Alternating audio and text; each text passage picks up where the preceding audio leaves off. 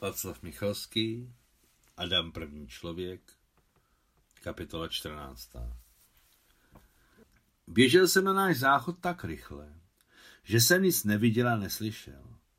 Za to, když jsem vyšel odtud, uviděl jsem, jak je krásně na světě. Slunce se jí zvedlo vysoko na modrém nebi a nejenže svítilo jako v zimě, ale i hřálo. Na Vinohradě za strouhou mnoho dospělých pracovnic a pubertáků osvobozovali révu ze země, kterou byla přehrnutá na zimu. Čistili od hrud, poté zatloukali do země dlouhé podpůrné tyče a hned okolo nich zaváděli proutky. Na střeše našeho domu jako jemný zelený opar vzešla první tráva, dokonce ještě ne tráva, ale jakoby zelené chmíří. Teta Moťa řekla, že dvě naše slepice sedí na vejcích a brzy budeme mít kuřata. Jen není jasné, čím je budeme krmit.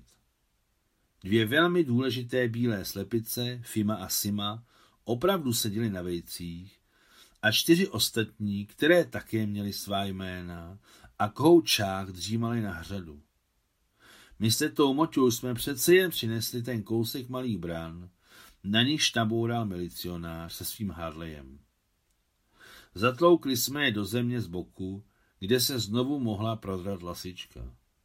Zatloukli jsme je, podkopali pořádně mezi zubci a založili kameny tak, že teď žádná lasička nemohla ohrozit ani naše slepice, ani budoucí kuřata. V kurníku byla tma a silně to smrdělo slepičím trusem.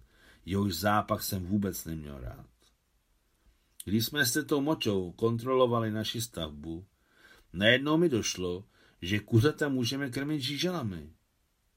Vzpomněl jsem si, jak slepice v létě zobali žížaly.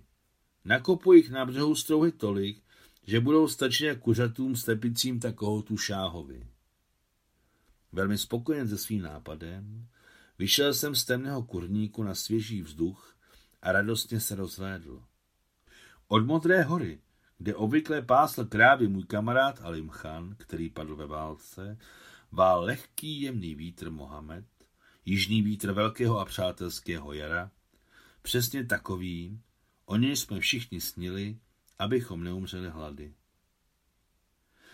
I když jsem měl jen trenky, prošívanou bundu na holém těle a na nohou galoše s ostrou špičkou, vůbec mi nebyla zima, ale dobře a veselo z teplého větru, z toho, jak vypadala modrá hora s bílými saklami na jejím pravém svahu.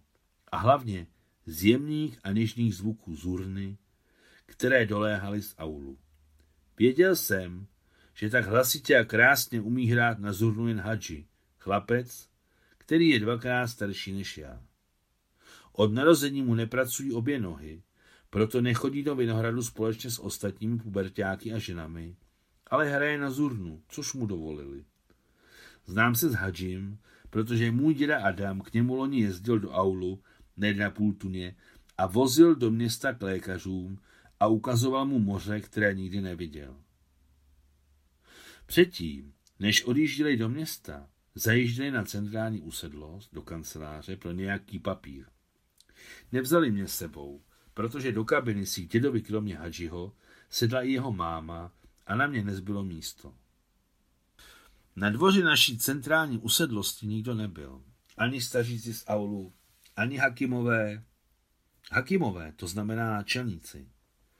Obvykle seděli spolu se staříky na dlouhé lavičce u kanceláře, povídali si a z nudy ořezávali nožem klacíky. Pochopil jsem, že staříci a Hakimové tu nejsou proto, že ještě není moc teplo. Jakmile se za týden oteplí, budou na svých místech a po nedělích tu ještě začnou pořádně soutěže holičů. Ale zatím tu nikdo není, zatím je chladno. Na vzdáleném konci usedlosti chodí jen samotný dědeček Dadav, ale už nemá dlouhý čabanský ovčí kožich, ale starý bešmet a papachu. Jak mě dědeček Dadav uviděl, přívětivě zvedl ruku já svoji také zvedl a zatřásl s tím ve vzduchu. Před návratem domů jsem se rozhodl dojít do kravína a promluvit s Jim. Pastva ještě nebyla, takže krávy stály ve stáních ty, které ještě stát mohly. A ty, co nemohli, leželi. Krmili je slámou a řídkou kaší splev, ale z takového jídla moc síly nezískáte. I když jednou za týden na Arabě od někud přiváželi sojové pokrutiny a tehdy měli krávy svátek. Auta teď v naší garáži nestála, šoféři také někam zmizeli, můj děda Adam hodně dávno odjel z milicionáři a my ho každý den neúnavně čekali. Čas od času tu teta Nusia, tu teta Kláva chodili někam do města přimlouvat se za dědu, ale zatím se jim nic nedařilo. Moje máma se nemohla chodit přimlouvat, protože u ní v továrně byl tvrdý pracovní den. Nechápal jsem, čím se liší tvrdý od měkkého, ale byl jsem to nucen přijmout jako fakt. Jim neradostně přivítal, i když jsem mu nic nepřinesl. Nepřinesl, ale přislíbil. Počkej, G, jak budeme mít hodně jídla, tak ho budu nosit každý den. Jimmy uvěřil a neošíval se, když jsem ho hladil po hlavě a třepal za krk. Najednou do naší centrální usedlosti byla hlučně na půl tuna s ještě větším hlukem zastavila a z kabiny se skočil na zem můj děda Adam. Ado! Zakřičel jsem celý bez sebe a vrhnul se ke svému milovanému dědovi. Můj děda mě popadl za ruce a začal objímat, líbat a tisknout mojí tváři tu svojí pichlavou. Konec 14. kapitoly.